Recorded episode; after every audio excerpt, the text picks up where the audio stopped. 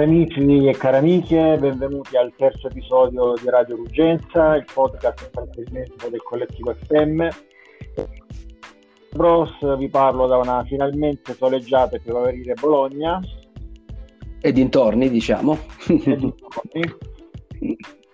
Buon pomeriggio amici, sono Novus e vi parlo da una, eh, sì, è stata soleggiata anche qui, eh, Milano, eh, da domani potrebbe arrivare un po' di nubile, un po' di pioggia. Caro Max, come stai? Come stai? Come te la passi? Tutto bene, tutto bene, è una domenica, una domenica di appunto, in quarantena è tutto relativo, però anche in quarantena si impara ad apprezzare il tempo buono e si impara ad apprezzare anche il tempo libero nel fine settimana, tenendo conto che poi per il resto la vita lavorativa, e questa è una fortuna visto il periodo, ha i suoi, ha i suoi ritmi. E, ehm, e se tutto sì. va bene, forse siamo alla fase finale della quarantena, forse tutto da vedere comunque. Speriamo, temendo che, quel, che questa, io temo che questa fase 2 sia molto più fastidiosa dell'attuale quarantena come, come adempimenti e modi di muoversi, eccetera, ma, ma lo, scopriremo, lo scopriremo solo vivendo cosa che mi sembra non è certa stia facendo ancora uno dei personaggi sui quali tu sei molto diciamo eh, addentrato vero perché cari amici posso introdurti Frank come quello che sei sull'argomento, entriamo subito caldi su, su, su, sull'argomento caldo del momento, posso introdurti a mio modo, ti ho chiesto, pre, ti ho chiesto, ti ho chiesto già le, l'autorizzazione, me la dai quella di introdurti come un esperto nazionale del tema? Ma sì, ma perché no? Diciamo, diciamo un sincero appassionato mi ha fatto diventare alla fine uno dei massimi esperti di Corea del Nord del paese, così mi reputo, così ah, dicono. Allora, cari amici, avrete già scoperto, quindi lo scopriremo solo vivendo, ma vogliamo scoprire quindi se il nostro amico Kim Jong-un, non so nemmeno pronunciarlo io, sia o meno vivo ancora o no. Frank, cosa... Cioè, ormai è diventato l'argomento. Eh, allora, eh, questa è notizia di questi giorni, è arrivata come una bomba, diciamo, su, da, dalle agenzie internazionali, come una bomba, tanto per stare in tema di, di Corea del Nord, eh, pare, pare, che ci siano dubbi eh, sul fatto che il leader corea- nordcoreano eh, Kim Jong-un sia effettivamente ancora vivo, perché secondo le ultime notizie, a quanto pare la sua ultima apparizione in pubblico risal- risalirebbe all'11 aprile, cioè stiamo parlando di quasi 15 giorni fa praticamente. E la cosa più importante cosa più importante, a quanto pare avrebbe saltato non, le celebrazioni del um, compleanno del nonno Kim Il-sung, ovvero il fondatore del regime. Eh, questa, eh, cioè, in, quanto, in quanto una delle feste più importanti, credo una delle due feste nazionali del paese, eh, insomma, data l'importanza dell'evento, il fatto che l'abbia, che l'abbia saltata pone seri dubbi appunto sulla veridicità di queste notizie che, che sono state diffuse. Ma fammi capire, Fred, quindi è tutto nato, cioè la, la, notizia, la notizia, allora ultima apparizione 11 aprile, quando era la festa del nonnino?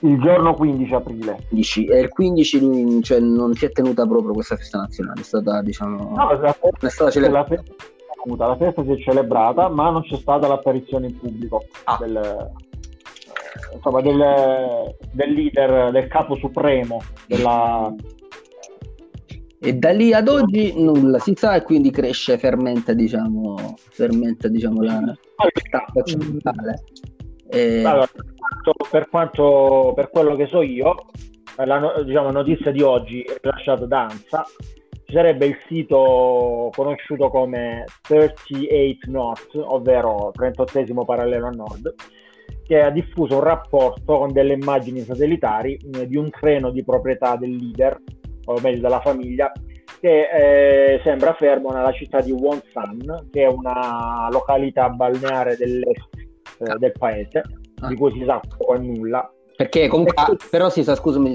però si sa che la Corea del Nord ha delle località balneari. A quanto pare ha, ha delle località balneari e eh, in questa località vi è tra l'altro anche un resort di lusso, ovviamente riservato alla famiglia, alla famiglia diciamo, del leader. Mm. E, e queste immagini risalgono ai, ai giorni 21 e 23 aprile. Eh, ma dopodiché, poi, insomma, secondo, questo, secondo questo sito, comunque, questo rapporto eh, non, eh, diciamo, non, non, ci dice, non indica nulla, non dà indicazioni sullo stato di salute del leader. Mentre notizie degli ultimi giorni, del, di ieri, 25 aprile del 24, rilasciate dalla stampa e dal tempo, eh, secondo la stampa, ehm, secondo le agenzie internazionali, eh, ci sono ipotesi serie appunto sulla morte di Kim Jong-un. Eh, quanto pare un professore, un sinologo e docente di politica internazionale. Sinologo.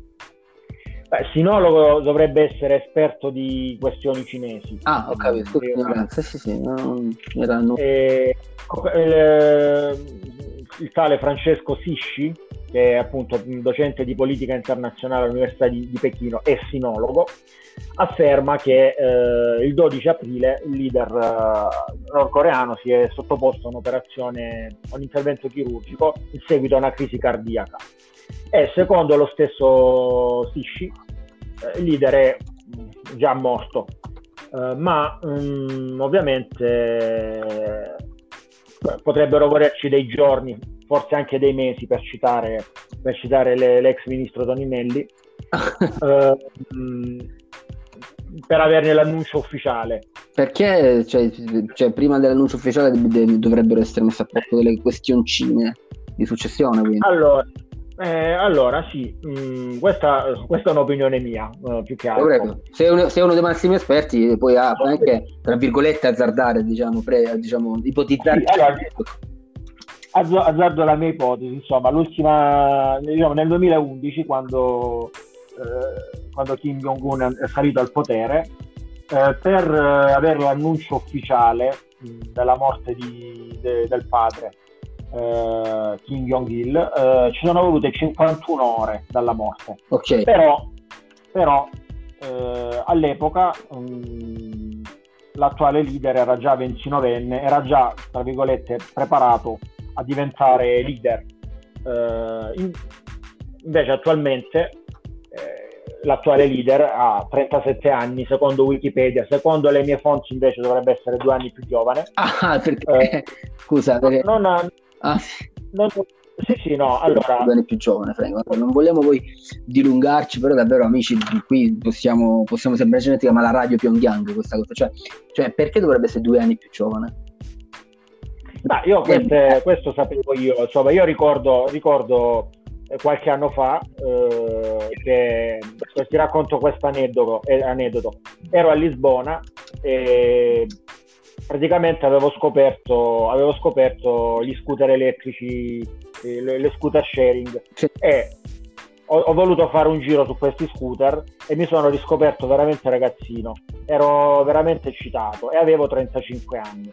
Poi sono tornato a casa, ho letto le notizie e praticamente il, il leader nordcoreano aveva lanciato dei missili sul, a lunga gittata sul Giappone a 33 anni. Mm. Dicevo, cavolo, io a 35 anni ho, scoperto, ho riscoperto il piacere di andare in scooter. Questo invece si, ha due anni meno di me e insomma, si permette di, di, divertirsi lanciando delle testate nu- nucleari da, da 90 megatoni eh, sul mare del Giappone. Ma, insomma, una cosa mi, mi, è rimasta impressa il fatto che fosse due anni più giovane di me. Però, mentre invece, quindi a proposito di successione, no? io ho visto, ho scoperto, sì. ovviamente io da come diciamo sono diciamo, un comune cittadino, eh, che diciamo, ne, ne, intendo di Nord Corea quanto me ne posso intendere più o meno di botanica. Ehm, cioè, è possibile una successione della sorella, sorellina che vedo da alcune foto sembra pure diciamo, un po' più gra- graziata, anche se ormai sta già lavorando come si, cioè, su Twitter già monta questo, questo questo aspetto ferale, un po' quasi come ma quasi uscita da quei film um, quei personaggi di quei film sudcoreani questa volta molto famosi. Non capisco nulla di cinema sudcoreano, però capisco che sono dei film molto apprezzati per tanti cineasti. Sembra quasi un, uscire fuori da un, da un thriller di un regista americano. Allora, allora, secondo il sinologo Sishi, eh, la, sorella, la sorella di, di Kim Jong-un, eh, che si chiama esattamente eh, si chiama Kim Jong-yo, precisamente Kim, Kim Yo-yo, okay. Kim, Kim Jong-yo, sarebbe eh, eh, ah, scusa, Kim. Yo-yo, scusa. Kim Jong-yo. Ah, ok. Purtroppo non è, io non, non, ne capisco di nomi invece coreani. Ho capito che la, la, il primo è il cognome e poi tutti quanti i coreani, sia quelli del nord che del sud, hanno tipo due nomi. Ah. Eh, però non conosco bene, non conosco bene la, la composizione dei nomi. Comunque, eh, secondo il sinologo Sishi mh, sarebbe troppo giovane, la, la sorella di Kim Jong-un, e sarebbe soprattutto è donna in un, insomma, in un paese che probabilmente eh, neanche questo è dato a sapere. Eh, insomma ha una società prettamente patriarcale e maschilista da questo punto di vista. ci sarebbero okay, delle avversità culturali. Però ti dico la, la mia opinione invece, la mia opinione invece è che eh, sarà lei a prendere le, le, l'eredità primo perché diciamo è, è risalita alle cronache già da un paio d'anni, o, meno, o meglio da un paio d'anni che, che, si parla di questa sorella, prima non era stata mai neanche nominata. Non esisteva. Il sospetto, il sospetto che tutto sommato un pochino se lo sia preparato il regime, il, il terreno per l'ascesa di, della sorella di Kim. E poi niente, la verità è che non, c'è, non ci sono altri Kim nella famiglia eh, per poter fare il leader del paese quella è la verità. Come, come tra l'altro, come avevo, ti avevo raccontato una volta, eh, come ben sai, inizialmente il successore di Kim Jong-il eh, avrebbe dovuto essere il fratello Kim Jong-nam, mm. eh, che era il fratello maggiore. Eh, tuttavia, però, egli perse la sua posizione privilegiata in seguito al suo arresto a Tokyo, dovuto al fatto che si recava eh, o meglio che recava con sé un passaporto falso per visitare Tokyo Disneyland pensa un po', e poi è stato fatto fuori in Malesia, nell'aeroporto, in un aeroporto della Malesia nel 2017, probabilmente per mano di alcuni sicari nordcoreani. Come ti dicevo che avevo visto anche una ricostruzione su YouTube della, di come è avvenuto il fatto ed era alquanto spaventoso. Però non, non ci dilunghiamo su questo. No, vabbè, però senza far mettere paura era, cioè, non, è, non, è, cruento, però pare che sia molto sofisticato, è stato con una semplice posizione delle mani sul, sul, sulla fronte, vero?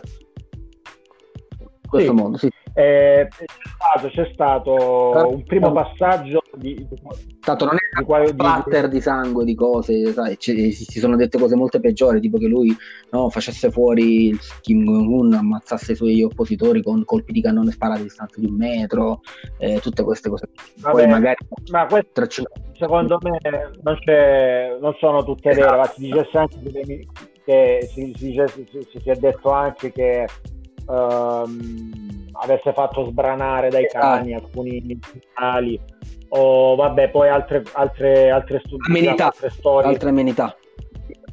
Altre amenità vabbè questo poi magari ne parliamo.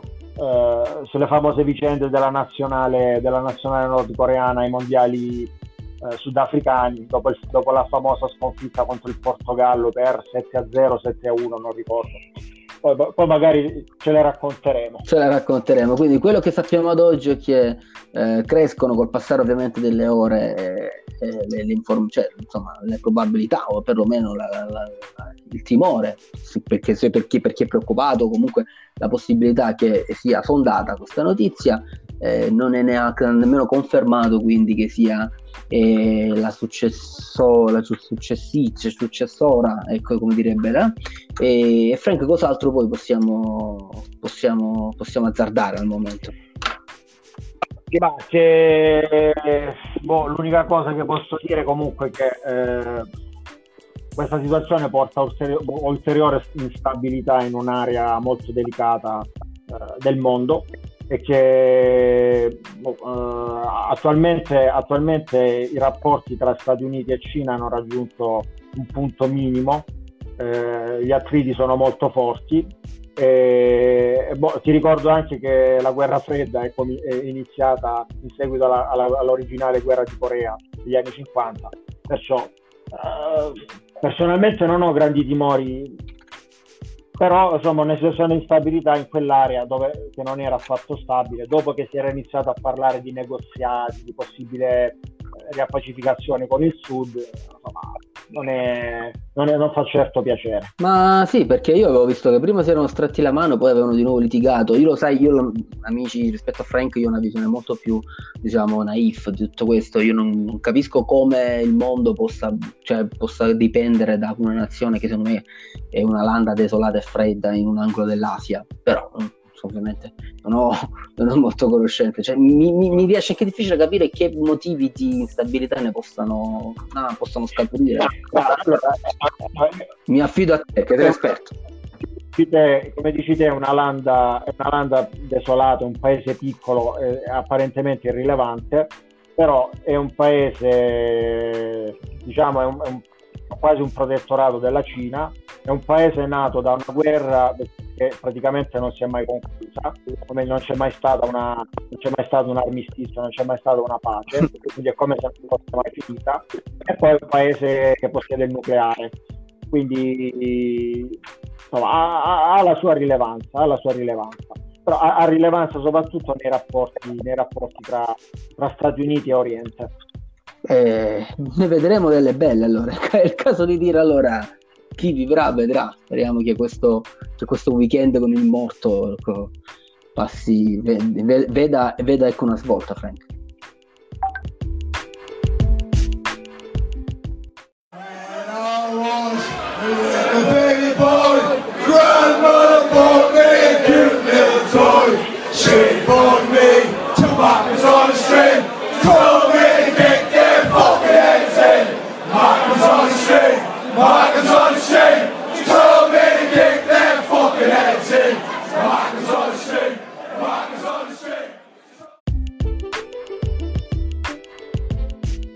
Qua ritornati, eh, cari amici, eh, cambiamo argomento rimanendo sempre in ambiti un po' in, in, zone grigie, va, diciamo in zone non propriamente occidentali e, e, e floride, floride di diritti. Quello che sentivate è un coro, un coraccio dei, dei tifosi del Newcastle. Eh, proprio la settimana scorsa noi avevamo cominciato per caso a parlare di Newcastle perché in effetti parlavamo di preservativi e Tina Spriglia, delle due cose messe insieme ed eravamo finiti anche a parlare di, di Newcastle. Eh, Frank, tu che l'hai scovato online in, questo, di preciso questo, questo, questo coro che è uno sfotto verso chi? Siamo riusciti a capirlo? Sì, ovviamente verso i, gli eterni rivali del Sunderland, ah. è l'altra squadra della, dell'area, ovvero comunque rappresentano il derby, il derby ah. di Newcastle. Ok, perché pare che nella, la, nostra, la Premier possa avere un altro tipo di derby perché proprio in settimana, perlomeno noi le abbiamo scovate queste notizie, scovate insomma un po' facendoci i fatti degli altri su Twitter, pare che ci siano big concerns, come dicono loro, molte preoccupazioni per un interessamento di un fondo sovrano saudita. Se non sbaglio poi Frank lascia a te per il dettaglio di un fondo sovrano saudita all'acquisizione del Newcastle United che potrebbe quindi essere una prendere un po' anche le, le, proprio la, seguire la china del City, no? da media grande decaduta, poi nel senso che Newcastle non era una grandissima come nemmeno il City era una grandissimissima squadra, però potrebbe eh, tornare alla, alla ribalta. Prepotentemente, prepotentemente. Sì, eh, la, la, notizia, la notizia di questi giorni che a quanto pare un fondo di investimento pubblico dell'Arabia, Saudita facente capo allo sceicco Mohammed bin Salman ovvero niente meno che un esponente della Royal Family saudita, sarebbe interessato all'acquisto del Newcastle uh, United Football Club, anche conosciuto come NUFC. E certo. il prezzo di vendita eh, sarebbe stato stabilito sui 300 milioni di sterline, quindi neanche un prezzo, secondo me, esorbitante. Eh, Ad esempio, se lo, eh, se, lo confrontiamo, se lo confrontiamo con i 750 milioni con cui Pallotta vuol vendere la Roma al, all'americano Fredkin che non possiede neanche probabilmente neanche un centesimo del patrimonio di, eh, ah. della famiglia saudita no, stiamo parlando di un prezzo più che onesto no, per così un buon dire. mercato buon mercato. E addirittura sì. ci sono state delle mh, richieste di chiarimenti da Amnesty International addirittura, e, mh, oltre che da varie associazioni per i diritti umani. Fa un po' diciamo specie notare invece che in Italia tutto questo non è successo quando noi, se non sbaglio, due volte siamo andati a, a, a farci la finale della nostra prestigiosissima Supercoppa, vero? In, uh, nello Stato Saudita. Sì, sì. Vabbè, comunque, mm, parliamo, vabbè, parliamo, di situazioni un po', un po diverse, probabilmente. Uh, allora, mm, io faccio riferimento, faccio riferimento a, ai dettagli forniti da un articolo dei nostri amici di persemprecalcio.it che sono... Ehm, che sono un gruppo, sono un gruppo di, di, appassionati, di, appassionati, di calcio come noi che insomma scrivono di calcio e si sono interessati a, questo, a questa vicenda perché sono interessati alle vicende calcistiche un po' di tutta Europa. Io prima di, prima di darti questi dettagli vorrei fare una piccola, una brevissima ricostruzione delle vicende, delle, recenti, delle recenti vicende del, del Newcastle. Certo. Eh, eh, praticamente il Newcastle eh, viene venduto, viene venduto dopo circa 13 anni di, di presidenza di Mike Ashley che è il proprietario di Sport Data, ehm, che, che, credo sia un portale anche molto importante o anche un provider di servizi, uh, di servizi di televisivi, credo. Certo, sì. Um, Mike Ashley rileva il Newcastle nel 2006 dopo una stagione molto problematica in cui però riesce, riesce a salvarsi recentemente passando dal quindicesimo al settimo posto e quella fu anche l'ultima stagione di, del mitico Alan Shearer che per noi è un po', è un po il simbolo del Newcastle per me il 2006 è praticamente l'altro ieri quindi eh, per me è rimasto, rimasto un simbolo di questa squadra. E tra l'altro fine, alla, alla, fine di quella stagione c'è un piccolo, così, un piccolo, un piccolo aneddoto. Eh, viene organizzata una partita in suo onore per, le, per la fine della carriera per contro il per Celtic. Shearer. Per Shearer, ovviamente, un amichevole contro il Celtic, che però purtroppo dovrà saltare perché è infortunato. Eh, soltanto che insomma, eh, sul 2 a 2 finale, al, tipo al 92esimo, un attaccante del Newcastle si procura, si procura un, un, rigore e Alan Shearer infortunato entra e segna quel rigore e ovviamente si, eh, si guadagna i cori di tutto lo stadio. Eh, poi vabbè, l'anno, l'anno, l'anno, successivo, il mercato successivo, eh, il Newcastle acquista Oba Oba Martins e un certo Giuseppe Rossi che poi dovrà, che poi farà solo mezza stagione e andrà a scrivere un'altra bella storia. Avevo rimosso che Oba eh, Oba fosse transitato per il Newcastle, caspita. Avevo comprato. Eh vabbè, volevo dire ci sono tanti di quei nomi nostalgici in quegli anni. Comunque, ehm, poi insomma nel 2007 Mike Ashley diventa presidente, eh, nel 2009 c'è un'altra stagione difficile, Shearer subentra come allenatore, come manager della squadra, ma non basta ad evitare la, la retrocessione, il Newcastle retrocede. Poi l'anno successivo Alan Shearer ovviamente non è più allenatore, adesso non mi ricordo chi era l'allenatore, però riesce a conquistare a mani basse la promozione dopo un solo anno di Serie B, che già, già ad aprile 2000, eh, del 2010 era, era già promosso. L'anno successivo ritorna in Premier League. Io tra l'altro questa, diciamo, quell'anno della risalita fa vari acquisti importanti, tra cui l'ex difensore della nazionale Sol Campbell. Io sono stato a vedere il Newcastle con un amico norvegese perché quell'anno lì io ero a Londra. ma avevi detto, visto? Io eh, io, io, quell'anno lì, quell'inverno, andai a vedere Fulham Newcastle al, al mitico Craven Cottage. Derby tra, eh, bianco-nero se non sbaglio poi, no?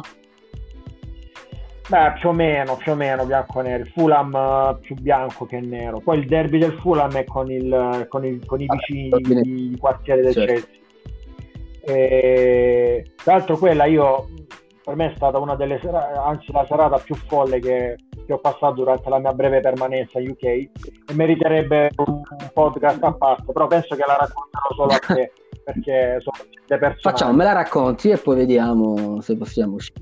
Te la racconterò, te la racconterò. Poi vabbè, ovviamente Dunque, dicevo che nel 2016 viene incacciato Rafa Benitez, che nel frattempo era stato scaricato dal Madrid. Non riescono in questo caso nemmeno, a, nemmeno in questo caso a evitare la retrocessione. Eh, tornano in Championship. Perdona Frank, quindi, perdona Frank, quindi negli ultimi dieci anni il Newcastle ha avuto due retrocessioni. Quindi. Due retrocessioni eh, sotto la presidenza di Mike Ashley eh, ci sono state due retrocessioni e comunque anche questo è uno dei motivi per cui il club è stato messo in vendita eh, perché insomma i risultati del Newcastle non hanno, non hanno diciamo soddisfatto i supporters che comunque stiamo parlando di una squadra storica eh, della Premier League una delle, una delle più antiche comunque anche una, esatto. una di quelle storicamente più vincenti anche esatto Leggo anche che non è la prima volta che, me, che Ashley tenta la vendita del club. Eh, no, sono stati, vari sono stati vari tentativi. Eh, come, come, devo anche, scusami, rilevare che è proprietario della Sports Direct, che non è... Eh, sì, io la conosco perché è una catena di, articoli, di vendita di articoli sportivi molto popolare in UK è molto presente anche in Austria, perché all'epoca in cui io vivevo in Austria non c'erano altre più note eh, catene tipo Decathlon per capirci, di articoli sportivi e quella dove si potevano comprare articoli sportivi più a buon prezzo era proprio la Sports Direct, quindi una grande catena di articoli sportivi retail. Ecco. Bene. E... E... niente, eh, per tornare alle vicende più recenti, comunque, eh, arriviamo insomma a questa trattativa con la, con la famiglia saudita eh, no, per, per, un prezzo tutto sommato per un prezzo tutto sommato onesto. Eh, e qui arriviamo poi insomma alle polemiche anche che ci sono state. Poiché diciamo la denuncia principale è venuta da, un, è venuta da parte di un responsabile della sezione britannica di Amnesty International, il tale Felix Jenkins, che insomma denuncia il tentativo della famiglia reale saudita di usare il prestigio della Premier League per insomma, mascherare le violazioni dei diritti umani che vengono compiute nel loro paese.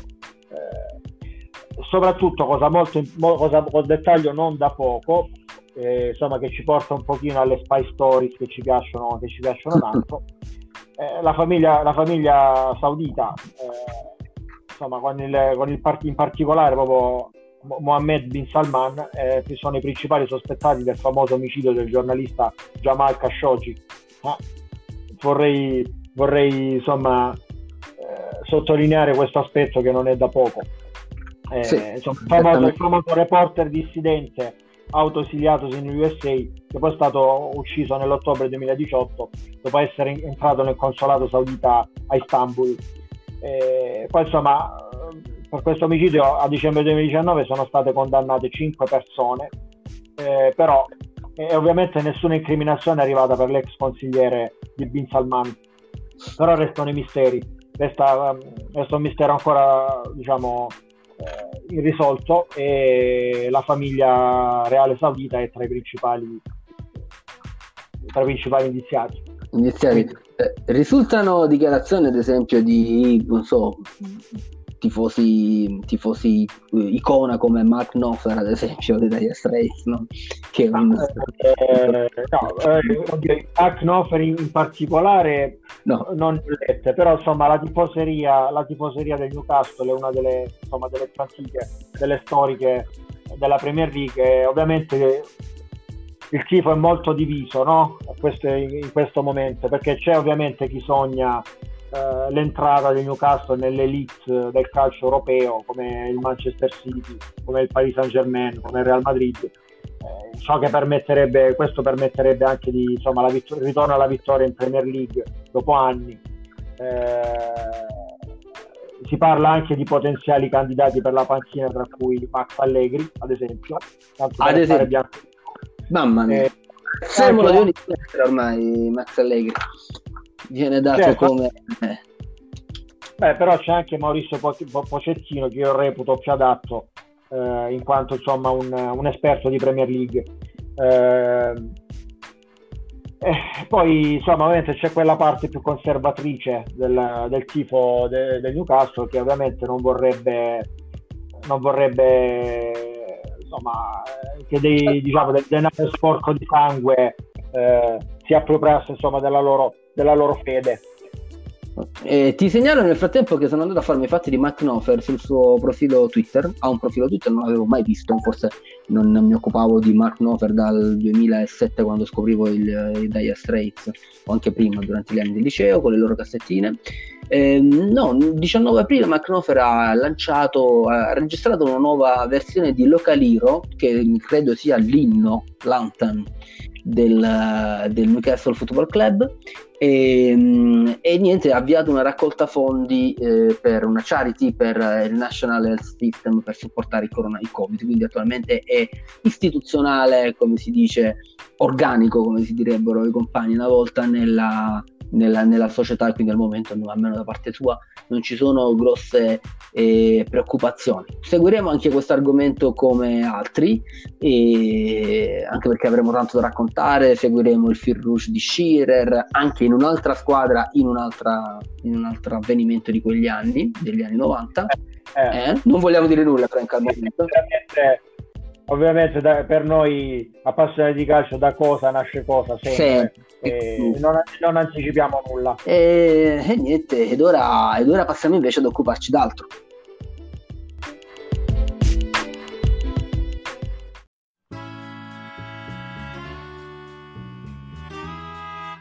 Il presidente Lips, professor Tridico, oggi c'è stato un grande pasticcio, nel senso che la gente, proprio passata la mezzanotte, si è scatenata ad andare sul sito dell'Inps, sono 5 milioni di persone che ne, hanno, che ne hanno diritto, conferma che senza limiti di reddito, vero? Esattamente, sì. Bene. Allora sono scatenati, sono andati nella notte sul sito dell'Inps che è rimasto sostanzialmente paralizzato dopo aver accettato 360.000 richieste, è così? Esattamente, è ancora così. Noi eh, abbiamo ricevuto questa notte fino a questa mattina, fino alle 11 e mezza, 11.50, circa oltre 300.000 domande, a un tasso di 100 domande al secondo. Immagini 100 persone che cercano di entrare in un ospedale tutto in una volta. Questo esatto. è successo, dottor Vespa. Beh, allora, vediamo Il fatto momento, che noi abbiamo... Un... Uh, vediamo un momento, scusi Presidente, vediamo un momento con Daniele Marzo che cosa è successo e poi lo commentiamo insieme. Allora, se come lei ha detto oggi c'è stato un attacco di hacker già nel, nei giorni successivi, perché non avete fatto come con le pensioni, dividendo semmai per ordine, andando per ordine, per ordine alfabetico? O, cioè, perché non avete cercato di regolamentare il traffico pur sapendo che eravate a rischio? Abbiamo avuto rassicurazioni da parte delle società che lavorano con noi, da parte delle, eh, anche dei, delle, delle, autorità di pubblica sicurezza che già da alcuni giorni eh, abbiamo, con i quali abbiamo interlocuzione eh, certo, si poteva anche pensare a uno scaglionamento, questo voleva dire ulteriormente razionalizzare. Noi abbiamo avuto questi attacchi eh, di sciacalli, di hacker, non so come definirli, nei giorni scorsi e per i quali abbiamo allertato il Dipartimento di Pubblica Sicurezza, la Polizia di Stato, la Polizia Postale ed è stato una, una, un evento molto spiacevole che si... Avevamo detto appunto argomento avremmo lasciato quindi politica internazionale applicata al calcio per uh, tornare a cose un po' più locali e, e terrene sebbene informatiche. Quello che avete sentito era, era un passaggio di, una, di un'intervista appunto della, che aveva appunto sede istituzionale come ormai porta a porta da anni e dove il, il presidente dell'Inps Tridico ehm, si, si, si, lanciava in una, in una spiegazione diciamo di, per la serie ha chiarato do chiuso account come diceva una volta ehm, mi ricordava appunto quella la pantomima di di, di Raiolone quando, quando, in passato per la, per la gestione della sfera Donnarumma aveva sostenuto che il suo sito fosse hackerato, così Tridico eh, faceva presente che il, il, il, grande, l'epic fail che il sito dell'Inps ha dimostrato in un momento di emergenza e bisogno per il paese fosse in realtà eh, dovuto ad, una, ad un attacco hacker Frank, tu ci hai creduto fin dal primo momento? No, no, anche tu. No. Io ti riporto anche un altro, un altro goffo tentativo di Mario Balotelli eh, dopo aver rilasciato una delle sue solite dichiarazioni, adesso non mi ricordo qual era particolare, eh, una, una, che era stata particolarmente criticata, ovviamente il giorno dopo sono riuscito, ah il mio profilo Twitter è stato hackerato. E eh, vabbè, così siamo ecco, buoni. Sempre a Raiola, sempre a Raiola. Certo, certo. Guarda, io certo. guarda, non so, non so tu, però io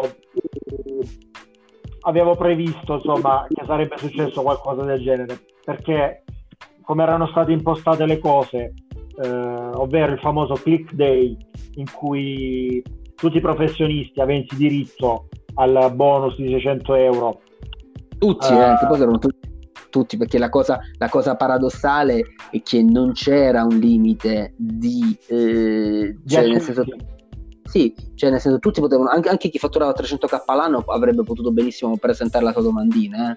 Io faccio semplicemente una parentesi, la stessa cosa, tornando invece oltre la manica che ci piace tanto stare, la stessa cosa oltre manica è stata gestita in maniera totalmente diversa, con una base, un addebito diretto, una base, un, una media di fatturazione, veniva praticamente restituito alle partite IVA, quelle che avevano fatturato in media nel biennio precedente, non una cosa tantum, vabbè, una cosa totalmente diversa che non ha nemmeno funzionato in questo sì, caso.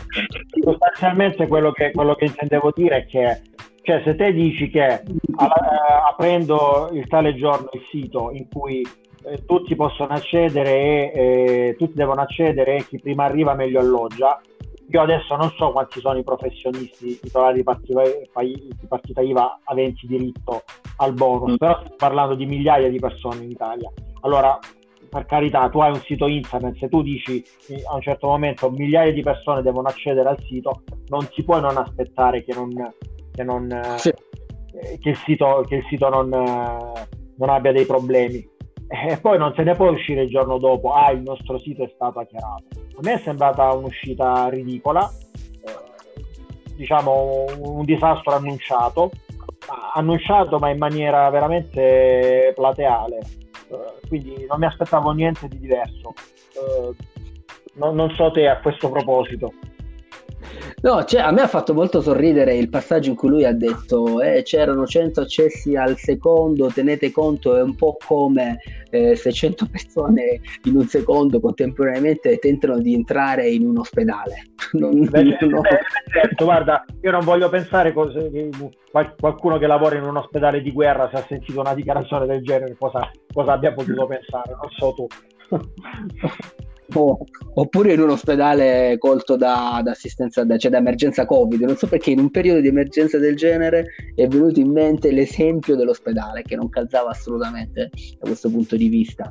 E, no, da, so, vi faccio solo una riflessione un po', da, un po più, il campo mi compete un po' più giuridica, perché poi su Twitter molti si sono cominciati a chiedere, ma quindi se in un primo momento è stato dichiarato il, ehm, il disservizio per ehm, attacco hacker, è stata presentata una denuncia una denuncia all'unità, mi risulta di sì che è stata fatta questa denuncia. E ora che succede? Che sorte ha questa denuncia? È una simulazione di reato? È una calunnia?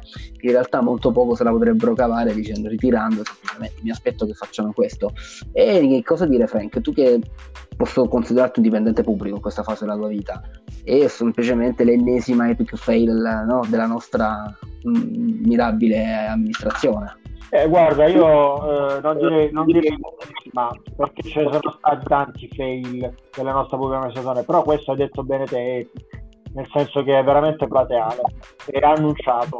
Eh, come erano state annunciate le cose, che, come si sarebbero svolte, là era proprio diciamo, un, eh, un rigore a porta vuota, si sapeva che sarebbe andata a finire in quel modo. E a noi non resta che, come si dice, inzuppare la nostra fetta di pane a questo gustoso sugo di, di epic fail che l'amministrazione ci regala. Facendo scarpetta e contro scarpetta. Scarpetta e contro scarpetta.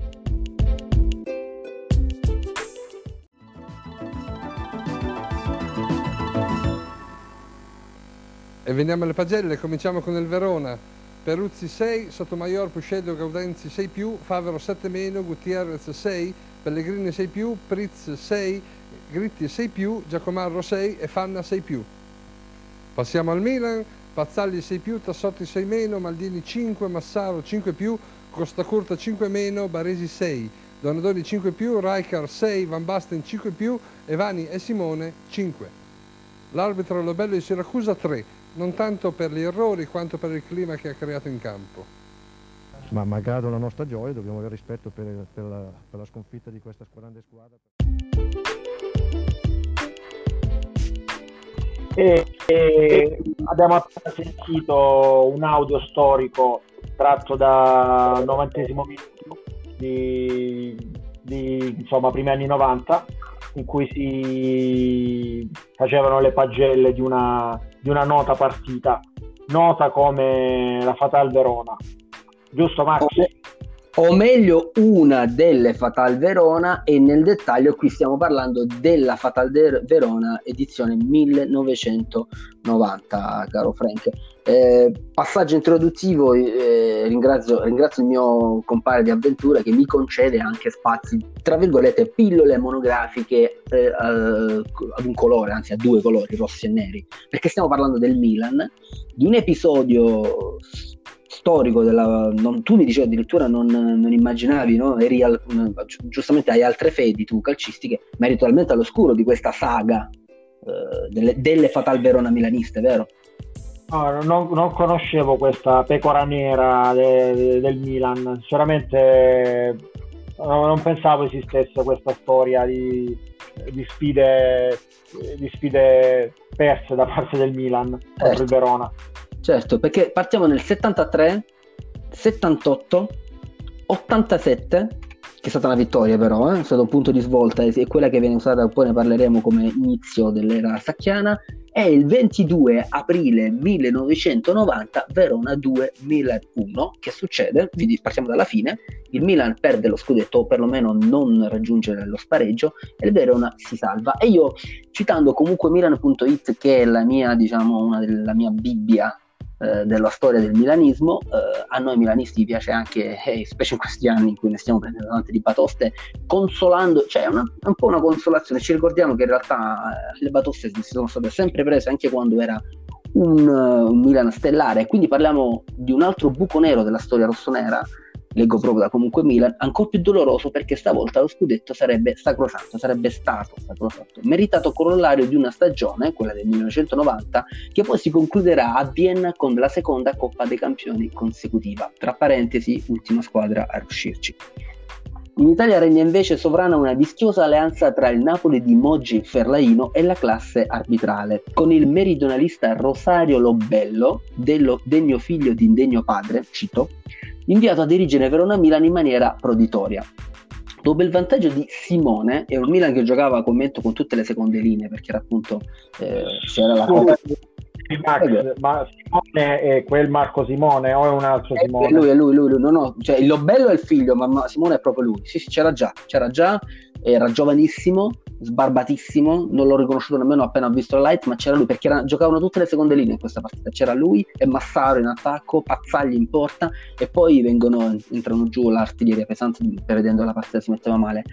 E, ehm, quindi dopo il vantaggio di Simone eh, pare che l'arbitro ingoi il, il, il fischietto, nega un paio di rigori solari e fa saltare i nervi persino a Van Basten che si toglie platealmente la maglia gettandola a terra e viene espulso insieme a Costa Curta, Rijkaard e Sacchi, tutti in diversi momenti della partita. Eh, un Sacchi stressatissimo.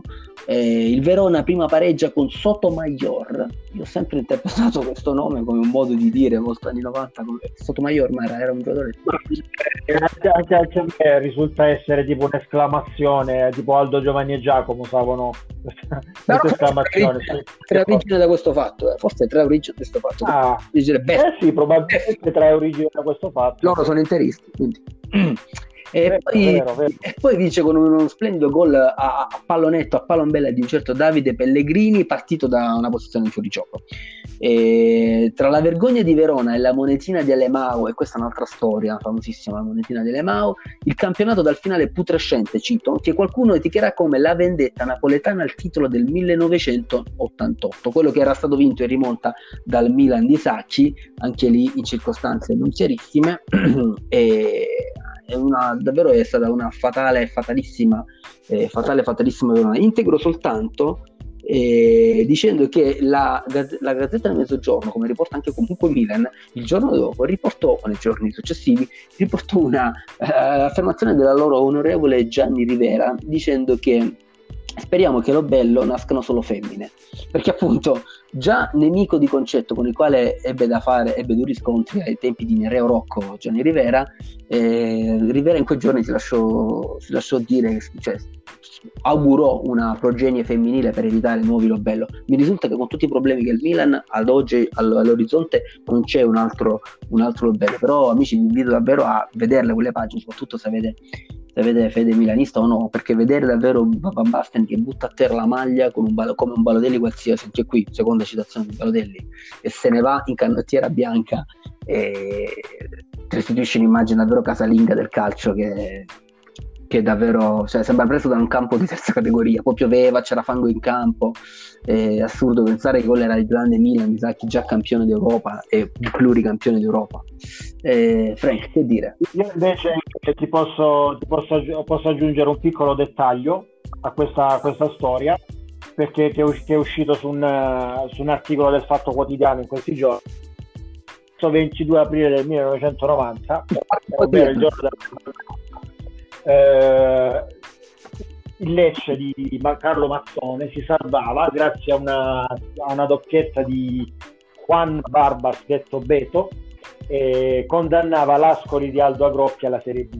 Così piccolo, piccolo evento parallelo nella stessa giornata. Ah, nello stesso giorno, vero? Nello stesso giorno una buona notizia era quindi che il nostro Lecce si eh, si, si, salvava con Barbas con una stupenda maglia col, con lo sponsor Combipel anche qui noi facciamo sponsor gratuitamente a tutti però una stupenda maglia Adidas eh, bianca con fregi gialli della Combipel e quindi era, era Lecce di Mazzone vero? quindi era un Lecce che veniva già dalla, che attraversava l'epoca delle tre salvezze consecutive vero di Mazzone ora non ricordo questa qual è delle tre eh... I, tre anni consecutivi erano, non erano tre salvezze, erano tre anni consecutivi, ah. due salvezze consecutive. Sì, sì, sì. Credo fosse salvezza, quella del 90. Certo, certo. E, um, va, tornando al presente, faccio notare che a proposito di Fatal e mi permetto di dire anche infami Verone, ieri nella giornata uh, del 25 aprile, appunto, che è stata diciamo, celebrata questo periodo, ehm, misteriosamente è comparsa una, un tricolore fascista di Salò su Bentegodi eh, non si sa come, però in pieno lockdown qualcuno riesce a, a issare bandiere ideologiche eh, molto discutibili.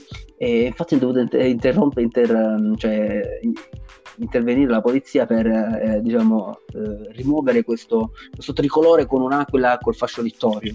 Eh, ringraziamo sempre i tifosi del Verona, città che io amo e rispetto, sia chiaro, però i tifosi per questi diciamo, com- commentabili, deprecabili episodi.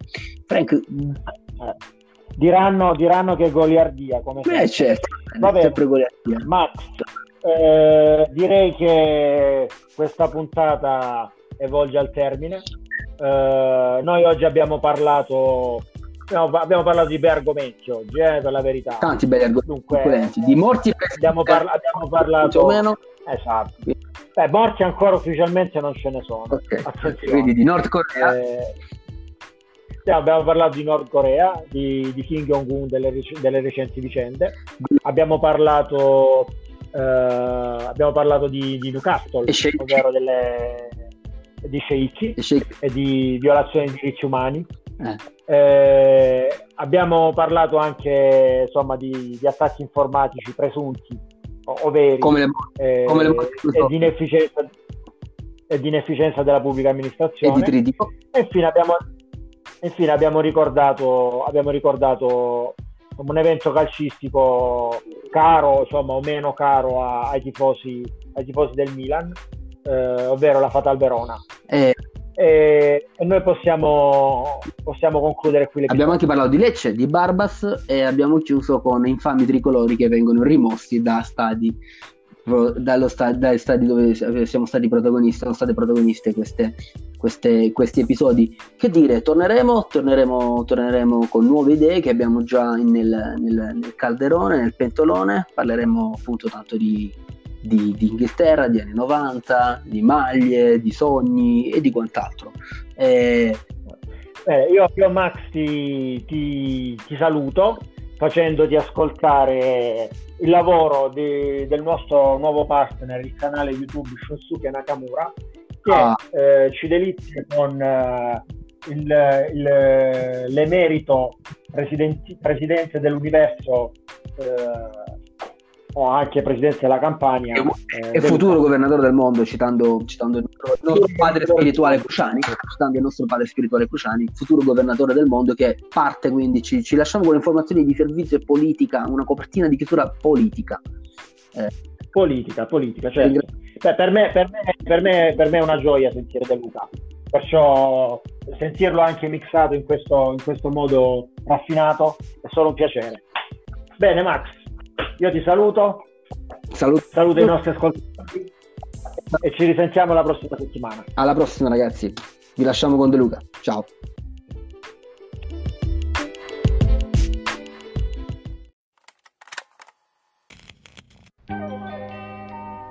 tutti allegri all'insegna del chi vuole essere lieto sia, di domani non c'è certezza. Bene, chi vuole essere lieto sia.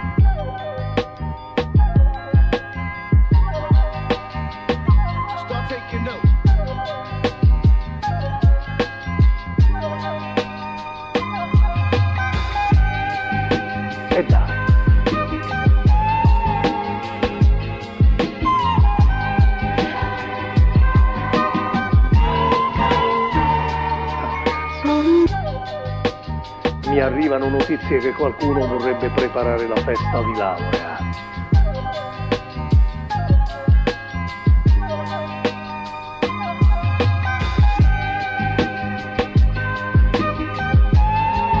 E dai.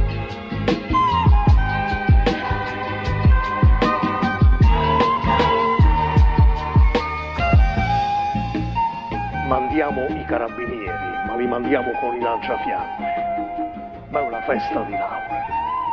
Ma fatela fra due mesi, tre mesi, quattro mesi.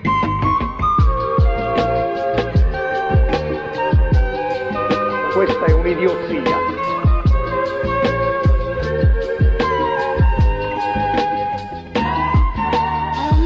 Oggi l'emergenza è bloccare il contagio.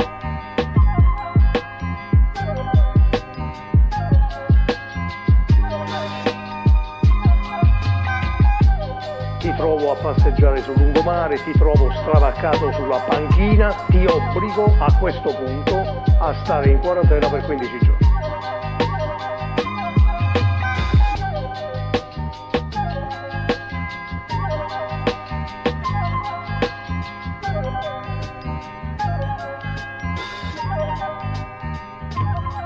Questa è un'idiozia.